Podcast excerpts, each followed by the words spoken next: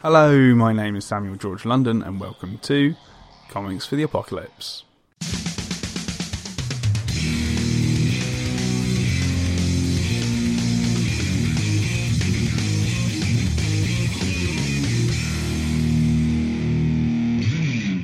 On today's episode, I speak to comic book artist, writer, and remarkably relaxed chap Adam Falp about what comics he would take into the apocalypse. Now, without further ado, on with the show. Hello, Adam Falp. How's it going? Hello, how are you? I'm well, mate. Yourself? Yeah, not too bad, thank you. Oh, it's quite all right to to have you on the show. It's great. Um, Thanks for having me. No worries at all.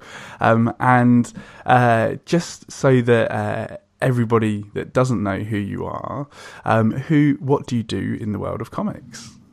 What do I do? Well, uh, I, I guess I'm probably most known for um, for a comic called The Fragment, which is about uh, sort of follows the adventures of a, a British secret agent uh, who suffers from a, a sort of a multiple di- multiple identity disorder uh, in 1950s London.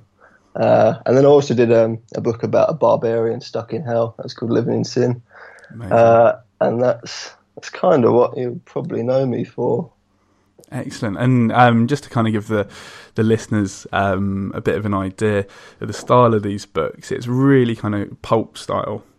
Yeah, it? yeah, yeah, yeah. Uh, I, the the books I'll probably I'll probably speak about today. I think you'll probably be able to bring them back, and then Yeah. you'll look at my books and then go, "Oh, okay, I see what's Can see the inspiration. I see what's happened. Definitely. No, no, but it's absolutely fantastic. Um, and uh, the the most recent uh, fragment uh, book uh, has just been uh, funded on Kickstarter, hasn't it? Yes, yeah, yeah. I was very very proud to say because I did, uh, I just had no idea what would happen with that, and it was so it was a bit of a, a stab in the dark, but everyone was um, was very supportive, very kind. Uh, they they clearly didn't want me to embarrass myself, uh, and yeah, it was funded, and I was I'm just sort of really really pleased with the whole thing. Very much so. It's great. Um, and uh, again, for the for the listeners, where where would they be able to find that? Uh, I mean, I'm probably I'm probably most active on Twitter and Instagram. Uh, it's just my name, at Adam Falp. Um, and I sort of use. I mean, you can. It'll definitely be about my work. I mean, I think if you're looking for sort of cat pictures and stuff, you're not going to get them because I just. It's solely a promotional tool, shamelessly Sure. for for my artwork. Uh, but yeah, that, they're the best places to find me, and you find links to uh, uh, the web store and the online portfolio and all that great stuff that you need now. Yeah, that's it. Um, and your uh, your portfolio, it's uh, good for nothing comics. Oh yeah, right? good for nothing comics.wordpress.com. You can sort of look Yeah. at all the all the weird stuff I've put there over the last couple of years. Excellent. And then there's a link to your store there where people can check out all your all your books and whatnot.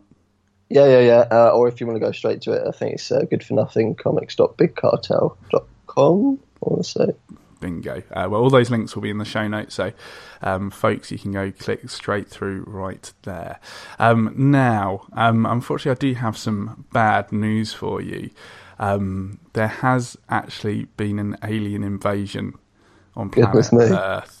Um, and they're they're starting off with the UK specifically Okay. um, yeah. for so, for some reason, um, and specifically where you live. Um, so my first question to you is: What is your action plan for survival?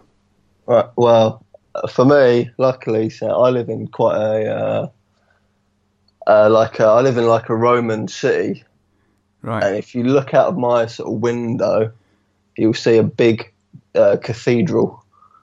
Uh, so I think I'm off there, mate. If I'm honest, I think it's some Nice. big heavy doors. I think uh, they've they've put like a little calf in the bottom of it. There's no no sort of no cathedral relation. I think that's just a money maker, but I'm sure there's got to be some food in there as well. no doubt. Uh, so I'll just I'll shoot to the top of there, no problem. Bingo. And, uh, and is anyone going with you? No, I don't think so, mate. Just go yeah. solo. No, no, you can't. You can't rely on these people. Maybe there might be a, a, a vicar hanging around. I'll take him with me into the cathedral. awesome. Um, and so uh, one lonely night in this cathedral, whilst it's it's kicking off elsewhere, um, the the subject of comics comes up, um, and the and the vicar asks, uh, "What's the first comic you remember enjoying?" Right. Okay. So I, I, think I don't. I don't think it was the first one I read, but it's certainly the only mm. one I could think of that first springs to mind. Uh, so when I was very young, uh, my dad used to work on a Sunday, and I had to go with him.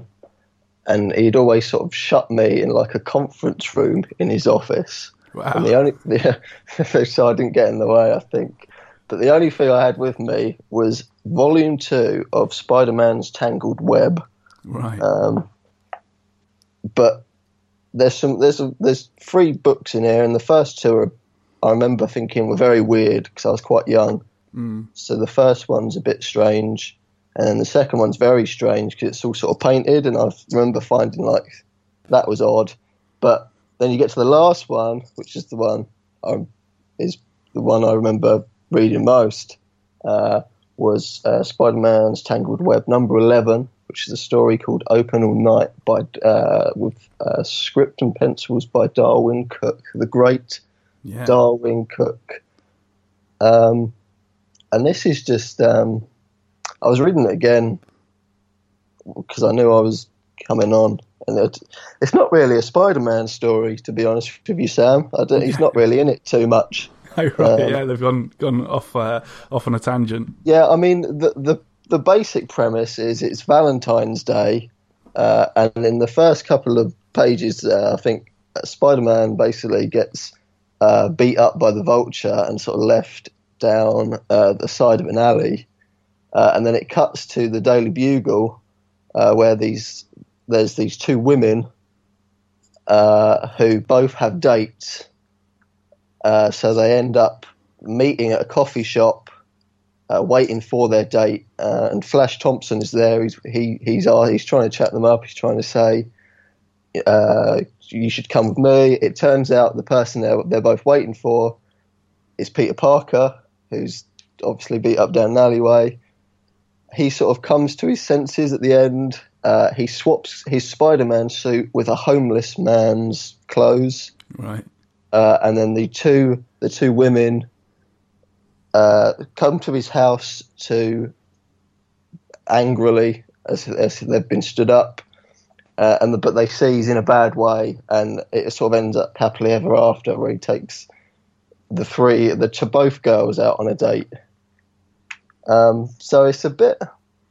There's not much action, which and a strange look at that a young man would like this, but I think I just enjoyed the whole the soap the soap opera right ness yeah. that I love so much about Spider Man stories. That it's not necessarily about Spider Man. Yeah. It's just like uh, about teenage angst sometimes. Yeah, yeah, but like yeah, so it's almost like a sitcom, but one of them just so happens to have the powers of a superhuman spider. Oh yeah, that's, that's exactly what Spider Man is, isn't it? I mean, yeah. sorry, how how old were you at, at, this time? I, I think I mean I think that this come out sort of I want to say late nineties, early two thousands, which would have made me about eight, I think. Right. Um, but but yeah, I mean the whole thing. I mean compared to especially compared to the first the first two issues in this volume, mm.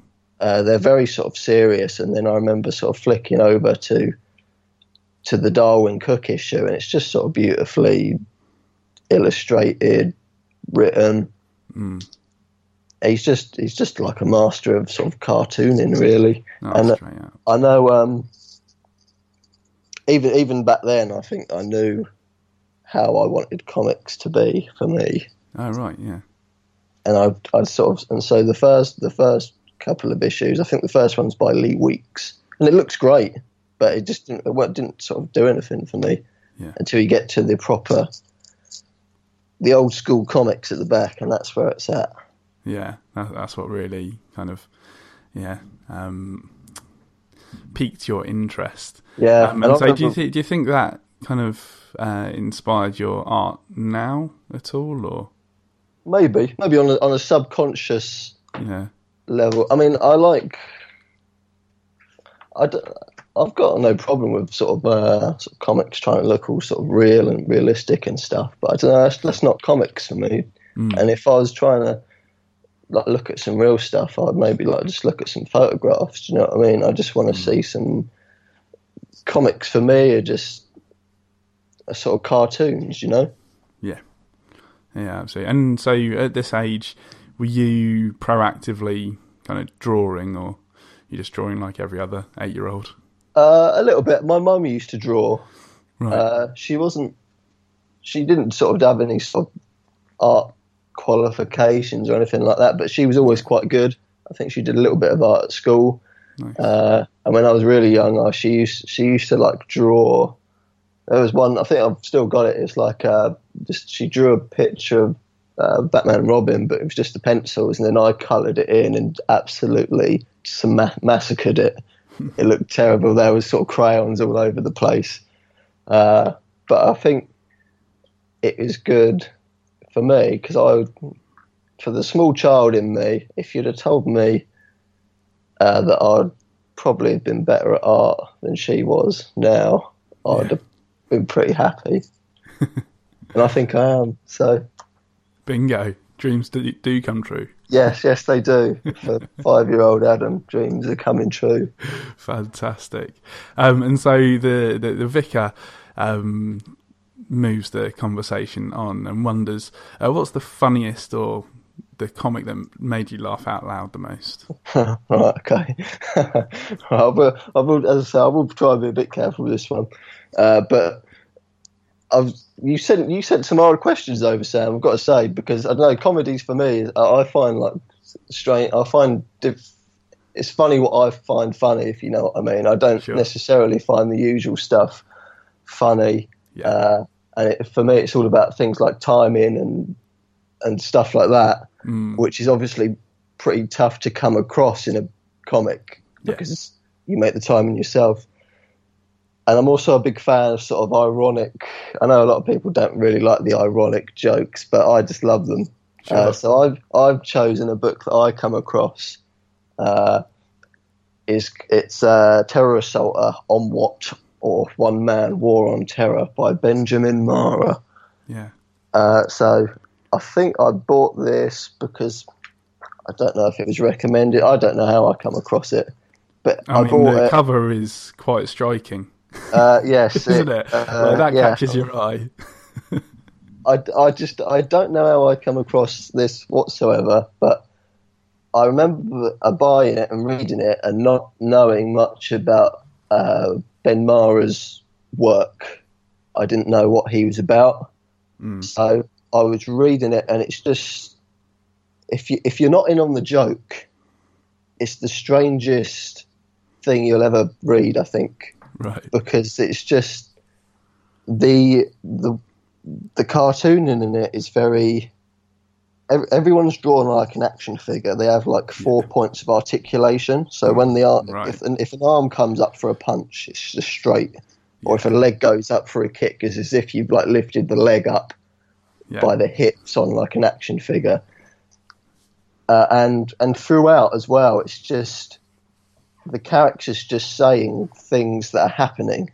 Mm. Uh, like uh, there'll be a kick to the face, and someone will say, "You've just kicked me in the face," Yeah. Even though And you I think- literally and- just said that. and then and then you don't. yeah, I think you. It's it's if you don't know understand. Or if you don't, if you don't know what you, you're going into, then you can read it and you can think, I don't know what the hell's going on here. yeah. Uh, but then I think you sort of, if you if you did sort of dive into Marra's work a little bit more, you find out, like myself, he's a big lover of so bad they're good films. Yeah. and these sort of terrible 80s films where uh, everything's greatly exaggerated uh, and the actors poorly deliver their lines where they probably say what's just happened for no apparent reason. And then when you know that, you go through and it's just the most hilarious sort of everything about it is so ironic Uh, the fight scenes are over the top. There's a particular panel that happens a few. It's a sequence that happens a few times where, for no reason, uh, the main character who uh, is one of the terror assaulters, which is a, a group formed by the American government after 9/11. Uh, so he he often he's like the he's like the main guy. He's like the James Bond of the uh, of the outfit. Yeah. Uh, and there's a few sequences where he runs away from gunfire and does sort of backflips on the wall, and then on the way out of the backflip, kicks someone in the face. And then there's more. Uh, here's a kick to the face, sort of on the. Uh, but there's a lot of uh, there's a lot of violence. There's a lot of sex scenes, which are just pretty. I mean, they're pretty out there. If I'm honest. oh, uh, is it on Team Team America kind of scale? It's pretty bad. It's pretty bad. There you go. Uh, so, I mean, so the first time round, I didn't. I don't know if I found this funny at all. right, uh, right. Interestingly, and Thought something it was out- like, it was meant to be real serious or something rather than tongue in cheek. yeah, I just it's very it's very strange if you don't understand. But then you read, you maybe you might hear an interview of him, or you read another. I've, I mean, I've got all his books now. He's he's done a. a they weren't. They're not quite as on it, but he did a book called Night Business, which is sort of in a similar vein, and another one called American Blood.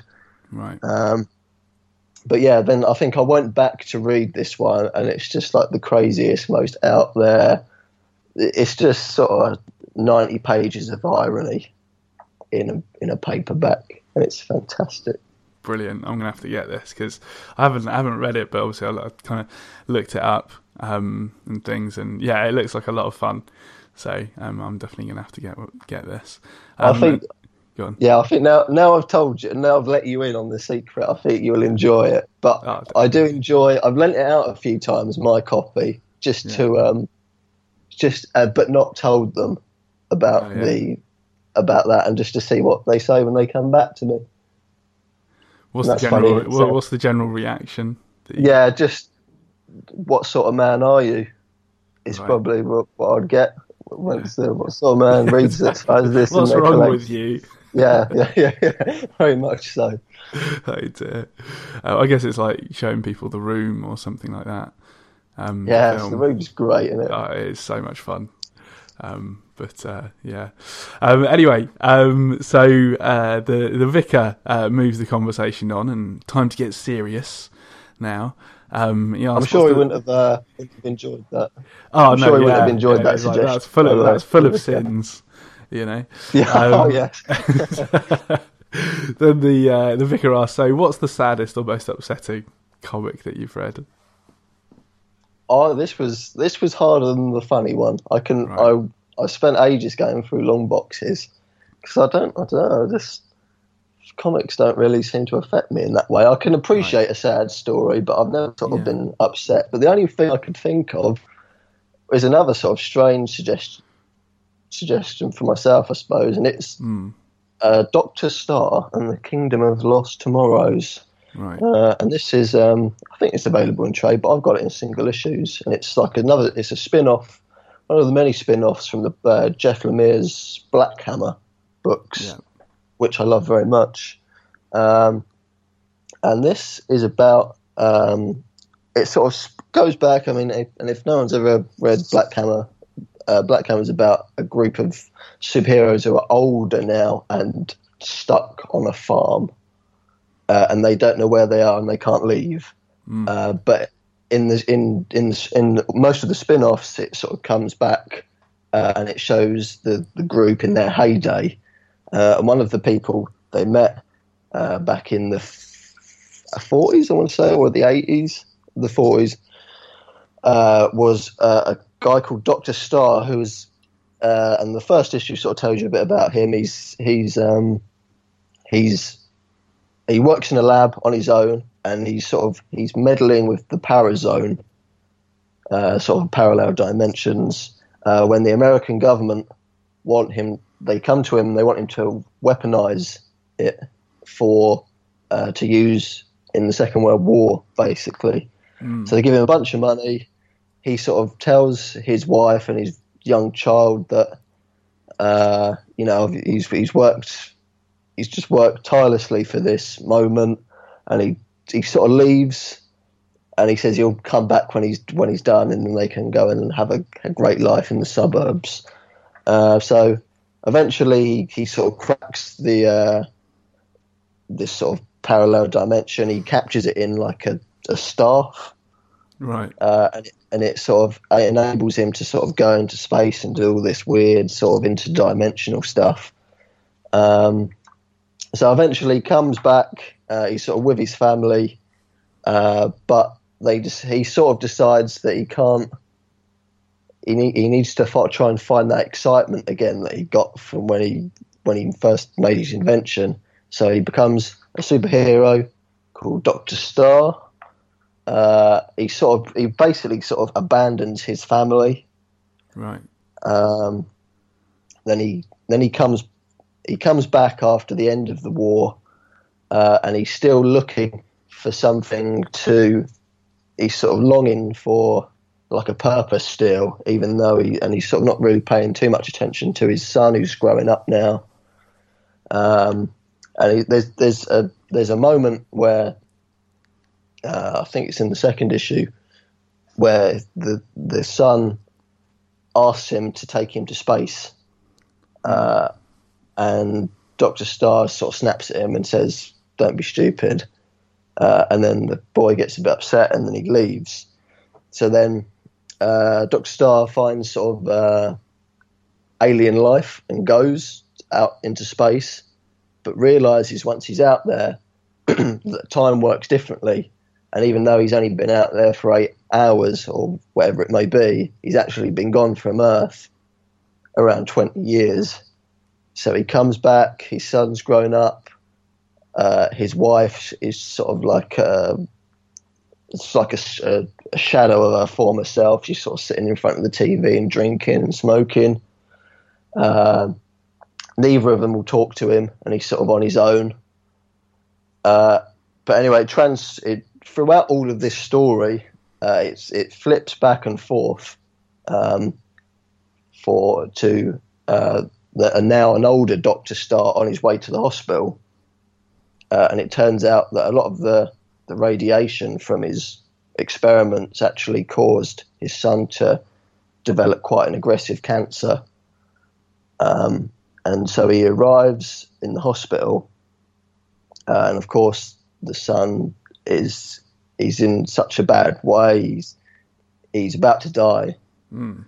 um, and then uh, as it sort of rounds off the four issue miniseries, he's he, he he isn't allowed to see him in hospital, but he sneaks in, um, and he sort of expresses all his regret that he knows now that he shouldn't have shouldn't have uh, left his family the way he did. Um, and then he said he, he he calls back to that moment where when his son was younger, he asked to be uh, taken space with him. Um, he says he uh, he sort of expresses regret for that. And then the son sort of stirs a little bit, and he's he's very weak, and he says, "You can you can take me now." Uh, and then there's a beautiful sort of four or five pages at the end, the very end, where um, Doctor Star just carries his son into space, uh, and they land on the moon, and then the the boy dies in his dad's arms. Um, God. and I, it's um, the only book I can think of. I mean, I've read a, a few sad comics in my time, but it's the only one I felt genuinely sort of emotional at the end, Yeah. just because I felt so so sorry for the for the, the the protagonist. I suppose. I mean, obviously he'd done wrong, but he realised the error of his ways, and but only then it was just too late, and it sort of it dips in and out of sort of different, as I say, sort of goes back. I mean, mostly it's a tale of regret, I suppose, Yeah. uh, but there's a lot of sort of other uh, parts in it where the doctor he spends some time trying to use his powers to look for a cure, and is unsuccessful. Um, and it's really just he's just sort of a he's been sort of left on his own now, and he goes back, and as I say, that that moment at the end is just really sort of touching. Well, yeah, absolutely, and really kind of upsetting. Um, wow, uh, that's quite a quite a journey for Doctor Star. Well, yeah. yeah, yeah, absolutely, and uh, I think that's kind of um, that's very. I think it's very important um, to kind of yeah have those types of stories out there um, because you know in some ways I'm sure it's probably therapeutic for the creators um, yeah, yeah, to yeah. create this in terms of kind of you know getting across the fact that you know we we all make mistakes and yeah, we'll, we will all have regrets at some point. Um, but if you can create a story that maybe touches someone that mm. you know um, stops them from making a mistake in terms of ignoring their families or something like that, then yeah, all all, uh, all good for them. I think most impressive about the book is that you've got no you you've got no connection to Doctor Star. I mean, he's a, he's completely original for this four issue miniseries. You don't have any prior knowledge about him, uh, and in the four issues, he's able to make you just feel for him so much.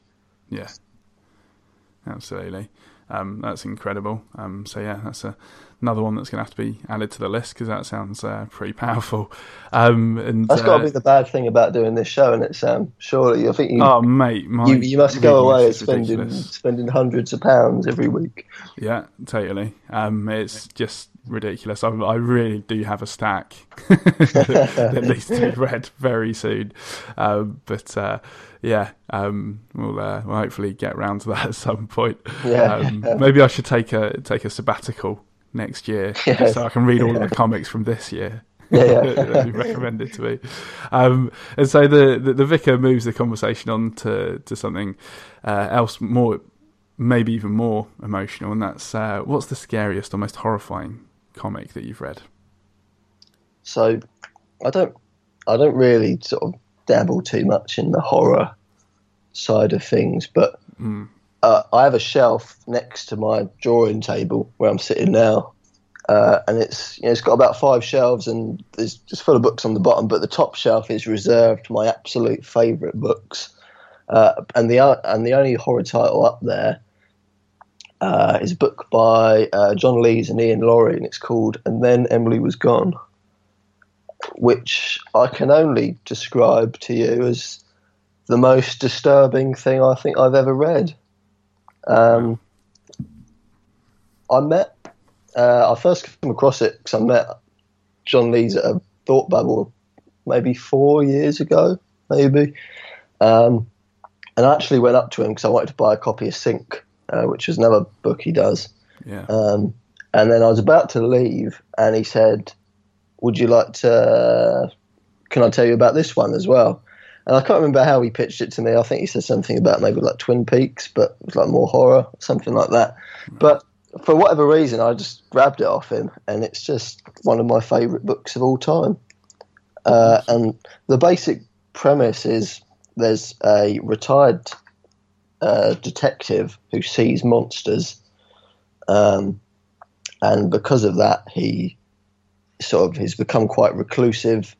Uh, but then one day, a young child knocks on his door and says that her friend Emily has gone missing.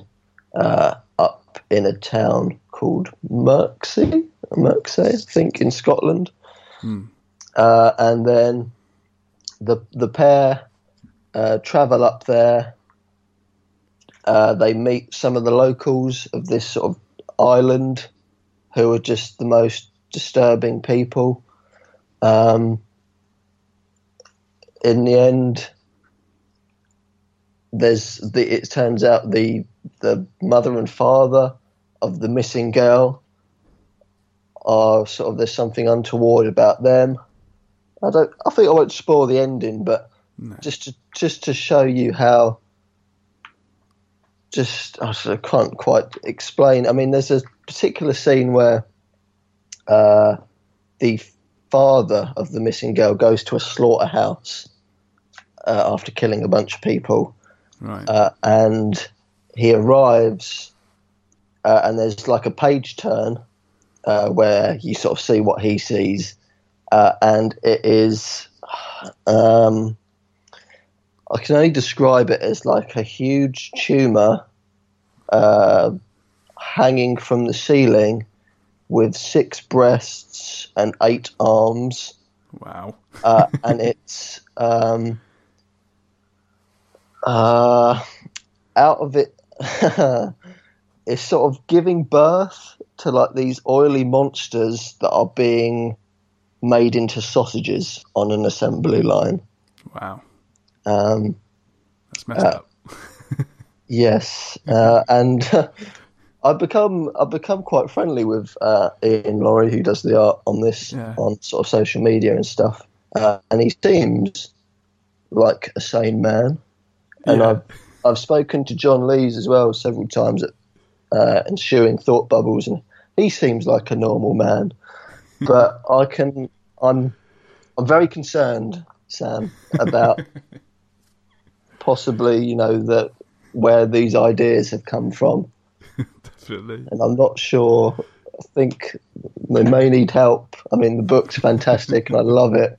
Uh, but yeah, I'm just I'm worried. How do you come Really up with this stuff? I'm really um, worried. Yeah, definitely. And that is an interesting um, idea, isn't it? How how do uh, you know horror writers come up with such horrific things, even though they're completely normal people? Um, yeah, I, mean, I would like to learn more about the psychology of that. Actually, um, I think can't every I think all, everyone I've met who I've read a book from first, who and the book's been a bit out there. I've met them and they've been completely normal, yeah, and I think that's I don't know. Maybe the weird ones are making the are making the, the Doctor Stars where you where where they make you upset, and then just the normal the normal people are expressing their strangeness through books like and then Emily was gone. yeah, maybe Uh, that, that could be the case. Um, I'm gonna have to deep dive into that and see what see what's going on there. Yeah, I mean Um, don't but- don't read it at night. I would say. No, yeah, definitely not. um, looking at looking at the the, the cover, um, yeah, it kind of it just it creeps me out a little bit. I bought um Definitely. I bought a page of this book. I loved it so much. It's sitting on it's, it's on my wall opposite me now. I can look at it, and it's just um, obviously Iain's style is a bit um, out there, but I think if you look at his brush strokes as well, they're just masterfully done. I don't think he gets the credit he deserves for the talent he has. That's awesome. So definitely, yeah, if you're up for a, a horror comic, and then Emily was gone by John Lees and Iain Laurie, sounds like your ticket. Or if you're just a weirdo. If you're Yeah, just a weirdo who enjoys sort of these big tumour things with big nipples, Sure, why not?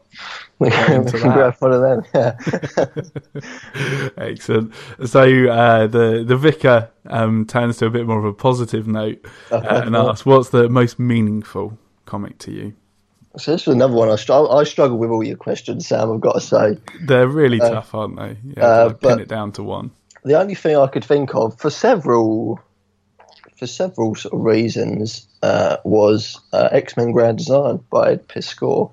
Uh, And when I was trying to think about what meant the most to me, all I could sort of think about is how they've influenced my life and me as a, a creator and an artist.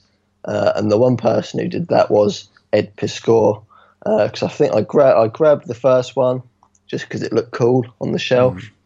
I didn't really know too much about Ed or his work, and then I just read through, and the way he in a sh- on on f- shelves full of these books that are trying to look sort of amazing and and realistic. He's just tried to make it. He's he's the ultimate in old school, and it's and it's just amazing. And it's sort of and he's probably the main inspiration for for my books really, and things like the fragment especially Nice. just to make um, to make a to make a comic that looks like it's not from this time. Mm. And the the book the um, the books themselves are just they're oversized. hmm They're just beautifully created. The way, and I think one thing that I, I guess stands out to me is just the, the the amount of craft that goes into these is I think unlike anything Yeah. on the on the shelves today, which is probably why I think this is probably the best thing Marvel have put out in the last decade, really, All right. because it's not just a bunch of guys knocking up another Spider-Man story. I think, you know, Ed sat down, he's had to go through 30, 40 years of X-Men titles. He's had to condense them into eight issues Wow. um, and he sort of he's he's carved out the best bits. He's got rid of the stuff that he thought was rubbish. It's all uh, done uh, pen and paper or nib, and then with sort of screen tones laid over it. It's all hand lettered, um, and then it is all sort of put into the computer, and then he masterfully makes it look older than it is. Yeah. Uh, yeah, and that's why he's only done eight books in four or five years, and I think yeah. I think it shows because he spent he must spend ages on these things, but but yeah, so the the books themselves and what they what I've taken from them and then put into my own work is what probably means the most to me. No doubt. Um, because yeah, having an influence like that is, um, yeah, as you say, it's just so meaningful, um, and it's it's almost an anchor as well. Like in terms of kind of you, if you feel like you're you're losing inspiration or something like that, then maybe this is the type of thing that you can go back to, um, and then redraw your inspiration from from the abyss. I guess. Yeah, yeah. I mean, this is always. I mean, I've. I need to get the trades because I know he put sort of extra stuff. Like I think I know he recolored the first issue of X Men Okay. uh, just because he simply wasn't happy with Joe. Joe, how they reprint Yeah. books. They're all sort of like these these really like bold colours and stuff. And yeah. I think he said that was a bit of a travesty. So he recolored them himself in his sort of coloured style to make it look old. Because he said that's how Jack Kirby would have wanted it, not with all these sort of blocky sort of colours, which I actually do quite like the blocky colours. But but yeah, so I think in, in his trades they're massive. They're like treasury size as well, which is just like my favourite thing in the world. Yeah. It's nice Uh, to have and something he- like that, isn't it? It feels really tangible. They're just great. It's great, uh, and he's just such like um, it's not. It's not just the stories or the art. It's just like the, the whole sort of craft of making something, Mm. and even even things like the end the end paper in the book is sort of meticulously chosen to sort of complement the rest of it, and it just becomes just a just a beautiful thing. It's not Yeah. just about the comic anymore. It's just a great thing to own. Definitely. And that that's kind of inspiring itself as well, and something to aspire to.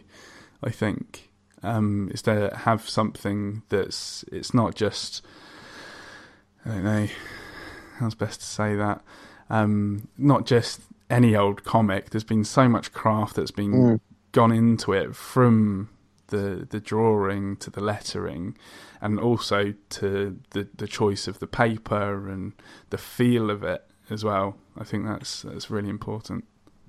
I think that's something I've sort of really sort of come into this year. Mm. Just just like the way my favourite artists at the moment don't stop once the ink's sort of done and and they've finished the artwork. You know, the, the production of the book is something they take great pride in, and it shows. I think as well when, when you pick up one of these books. Absolutely, um, that's fantastic. Um, so that's another one on the pile. Another one, Um, well, Thanks, Adam. Uh, and so the, the, the vicar uh, moves on to another difficult question, and, and that is what's the most underrated comic that you've ever read? Uh, so I don't know if this is underrated at all, uh, but I don't hear people talk about it enough. Is maybe why I think it's underrated. Uh, so I went back to the favourite shelf of mine, and I whipped off uh, "Kill or Be Killed" by Ed Brubaker, Sean Phillips, and. Elizabeth Breitweiser. Uh, I don't know if you read this, Sam. Oh, I haven't. No, Uh, this but I've just heard so many good things about it. It's another thing that needs to be on my list. Uh, this, I mean, the the only reason I probably say it's underrated, like I don't, no one's ever like told me it was like bad or I've only ever heard good things about it. But the I think the first issue, because I, got it through, I got the first issue through them sort of image first reprints, Right. uh, and I've never um, got a trade paperback so quickly after reading a book. I think I ran because lucky I, I live quite near a comic shop, thankfully, Okay. and I I think I just ran to the shop really and just bought it, and I was back at home reading it within probably twenty minutes. That was awesome. Uh, and it's just you know the, those especially the first volume is just the some of the best comics I've ever read. Uh, I'm really I'm I'm big into sort of my sort of mystery, crime, uh, stuff like that. Uh, and these two, uh, Baker and Phillips, are just the masters for me. Uh, the story itself is about sort of a young guy who um, he, he's got a lot of sort of I'm probably I'm probably going to say mental health problems, but not in like Yeah. sort of depression and sort of stuff like that. Um, uh, and he's sort of going to he, he tr- attempts suicide and it doesn't work because he he sort of gets he jumps off a building but then gets snagged on a, like a clothesline and then ends up just like landing in trash and then just gets up like embarrassed. Uh, and then he goes to sleep that night and he looks up and there's like a demon in front of him who tells him uh, he has to kill or be killed essentially. So he's got to seek out, you know, he's got to find people who uh, he thinks deserve to die and kill them. Uh, he after hearing this, he obviously thinks it's all in his imagination, uh, and then, but slowly, uh, as as the weeks go by, he becomes very ill, uh, and as soon as he uh, decides that okay, I'm probably going to have to kill someone now, uh, he just feels so healthy again Right. um, and then it's sort of, and then the series itself i think it's twenty issues, and it goes on, and it's sort of, you know, there's sort of different sort of threads that they put on. So it just so happens the, the demon uh, was a painting that he finds in his mum's uh, at attic Right. uh, and then it's just a, like a the whole thing's just one sort of big mystery as to is it all in his head? Is he just turned into a murderer, and this is how he's subconsciously processing that? Um, I think at one point he ends up in like a, a mental institution where he ends up killing everyone in there to try and escape. Um, but yeah, I love uh, both of their work. I think this is the best thing they've done, um, and I'm just a big fan Of both of them. of both of them. Both of them together, they're just sort of Yeah. they're just gold, really. When they get together, I think Ed can just write crime books like there's no no one else. Sean Phillips is just like the. I don't think there's a better person drawing sort of these sort of pulpy comics out Yeah. there. Sort of the. He's a master of black of shadows. It's certain. This is a book I studied as when I was before I even drew my first comic, I was trying to, I was looking to him because the way he just does even even subtle things like the shadows on the on faces are just sort of masterfully done, and the way he uses black um, is fantastic, and I think the colouring as well is. Um, I mean, it's important to not forget that because I think it's easily done. Uh, but then you sort of look through, and the whole thing is just sort of this bleak noir sort of tones, and the whole thing again as as a as a package is just it's all there and it's beautiful. Nice, nice. Um, and so we come on to the to the hardest question of all. Uh, for you, what is the best comic of all time? Okay, so I mean, I must, I must admit here, I think I've done. I was trying to look at it sort of quite objectively, I guess, uh, and I wanted to, I wanted an answer that I know everyone could, wouldn't, no one could argue with, if you know what I mean. Sure. So I've actually, so I picked Fantastic Four number one because for me, it's the start of everything we have now that's good. It's done uh, by uh, Mr. Stan Lee and Mr. Jack Kirby, who Of course. is greatest comic artist of all time. You no, Yeah, forever will be. no one could tell me otherwise. Yeah. Um, and yeah, it, it's. I mean, I'm sure uh, everyone has sort of read or knows of the first issue of Fantastic Four. It starts, it introduces the characters very well. Uh, it sort of co- it cuts back to um, their sort of accident in space, and then uh, they they come back to Earth and, and tackle the Mole Man. Uh, But my I think my favourite thing about the book is probably when you is the flashes of Kirbiness is probably what I take the most from this because when he's doing it, obviously it's a quite early Kirby, and he's he does it, uh, and it's it's kind of like in in the style of his romance comics. Right. Um, but every so often, you'll come across a panel which is just so later Kirby.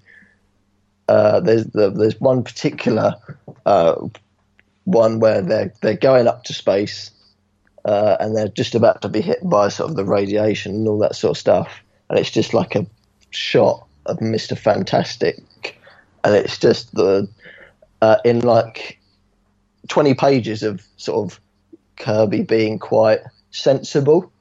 He just he just goes for it in this one one panel through the face, and it's just like this big Kirby face, and it just sort of to me reading it, it sort of stands out because uh, it's it's quite sort of meek in uh, in comparison to his later stuff. Uh, but then that panel, he's just he went for it, and I think he probably looked back at that and sort of developed into into the artist we know and love. Incredible. And uh, I mean, yeah, as you say, nobody can really argue with that. I think because that, that's think where it really all started. Yeah, I mean, I think the importance of it on its own is probably what makes it for me the Yeah. the greatest. Just because, I mean, obviously the story goes that uh, Marvel were just about to shut up shop, um, and then Jack and Stan got together, made this book, sneaked it through the press, uh, and then got it printed and then distributed it, and the rest is history. very much so. Um, and uh, yeah, I mean, um, it's uh, just such a great legacy that um, yeah, it, it probably is the the best comic of all time. We go. I'm glad you're in agreement, Sam. Excellent. glad we could agree. Oh yeah, for sure, man. Um, and so uh, we come on to our last question, um, and that is: if you could only take one comic into the apocalypse from this list, which would it be? Uh, so I, I decided to, because obviously alien invasions, who knows how long they're going going on for. So I went. I'm, I've, out of all of them books, I'll go quite practically, and I will take Ed Piskor's X Men for the simple fact that it's not just sort of one comic; it's sort of 40, 40 50 years of comics and story tales, all sort of all pushed into one so I can enjoy every X Men comic that that's been made, not just you know the one Fantastic Four book. Fantastic. I'd say that's a pretty good choice. Um, and along with X Men Grand Design by Ed Piskor, um, what weapon, tool, or useful item would you like to take into the alien invasion? Uh, I mean, I sort of I did a, I did a very quick five minute search about what would be best, and uh, I think I think the best I could come up with was just, was uh, was like an axe. I think, but like a, a thinner one, maybe like a uh, one they use sort of for a lot of mountain climbing. Okay. And it sort of got it got a bit deep. I think I ended up on Reddit. I've got to say, of course, uh, the best part of the internet. and and it was uh, it was just sort of people going on and on about how these things because obviously I think the main suggestion is probably like a sword. I'm going to guess. Sure. Um, but that apparently they're not very good, and they you, you take a Unless lot. You know how to use it. Yeah, you can spend a lot. You can uh, spend a lot of energy swinging the sword, whereas uh, whereas uh, an axe is a little bit more uh, easy to use. Go straight for the head. Obviously, I didn't want anything with uh, ammunition. I didn't need Reddit to tell me I didn't need things with ammunition. Nothing that could make noise. Yeah. So then I was, as I say, I was going to go for a sword, but uh, I thought I'd mix it up and go for for like a nice a nice axe. Awesome, awesome. Well, that's what you've got. Uh, you got your X Men Grand Design book and your uh, and your axe as well, and stainless steel, so it doesn't rust or anything like that. So absolutely, that, yeah, that's all covered as well. Um, fantastic. Well, Adam Falp, thank you so much for sharing your comics for the apocalypse today. It was a real pleasure. Thank you, man. No worries. And uh, one last time, uh, where can listeners find you? Uh, yeah, uh, check me out on Twitter and Instagram at Adam Falp. I post all my strange retro things on there. Excellent. And then, uh, apart from uh, fragments, do you have any other um, projects coming up? I'm not sure when this will go out, but I guess uh, I'm doing like a, a, secret sort of mini book for Small Press Day, which is uh, in July. Um, yes. So if it's if it's out after that, then I'm sorry you missed it because I think I'm only, I'm I'm being weird and only having it for sale that weekend. Um, oh, cool. And then cause just because I wanted to see how that would affect sort of sales, like yeah. for some weird, weird reason.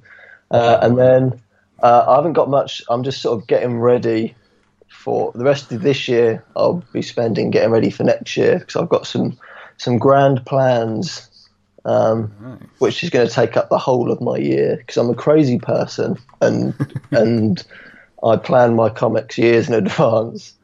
Excellent. Well, I'm sure it'll show uh, when it comes out, and I uh, look forward to uh, to seeing what you come up with. Yeah, thanks, man. Excellent. All right, Adam. Well, thanks again for your time today, and uh, hopefully see you at a con soon. Yeah, yeah. Cheers, man. Thanks for having me. Cheers. Bye. Bye. Thanks again to Adam for being on Comics for the Apocalypse. It was an absolute pleasure. If you enjoyed the show today, please leave a review for us on iTunes or whichever podcast service you use, as not only will it let me know that you liked it, but I believe that it helps make other people aware of the show as well. And if you'd like to check out Adam's work or follow him on social media, those links are in the show notes, along with all of our own links to the various areas of the internet. And finally, as long as the apocalypse doesn't come to pass in the next week, I'll see you next Monday. Bye for now.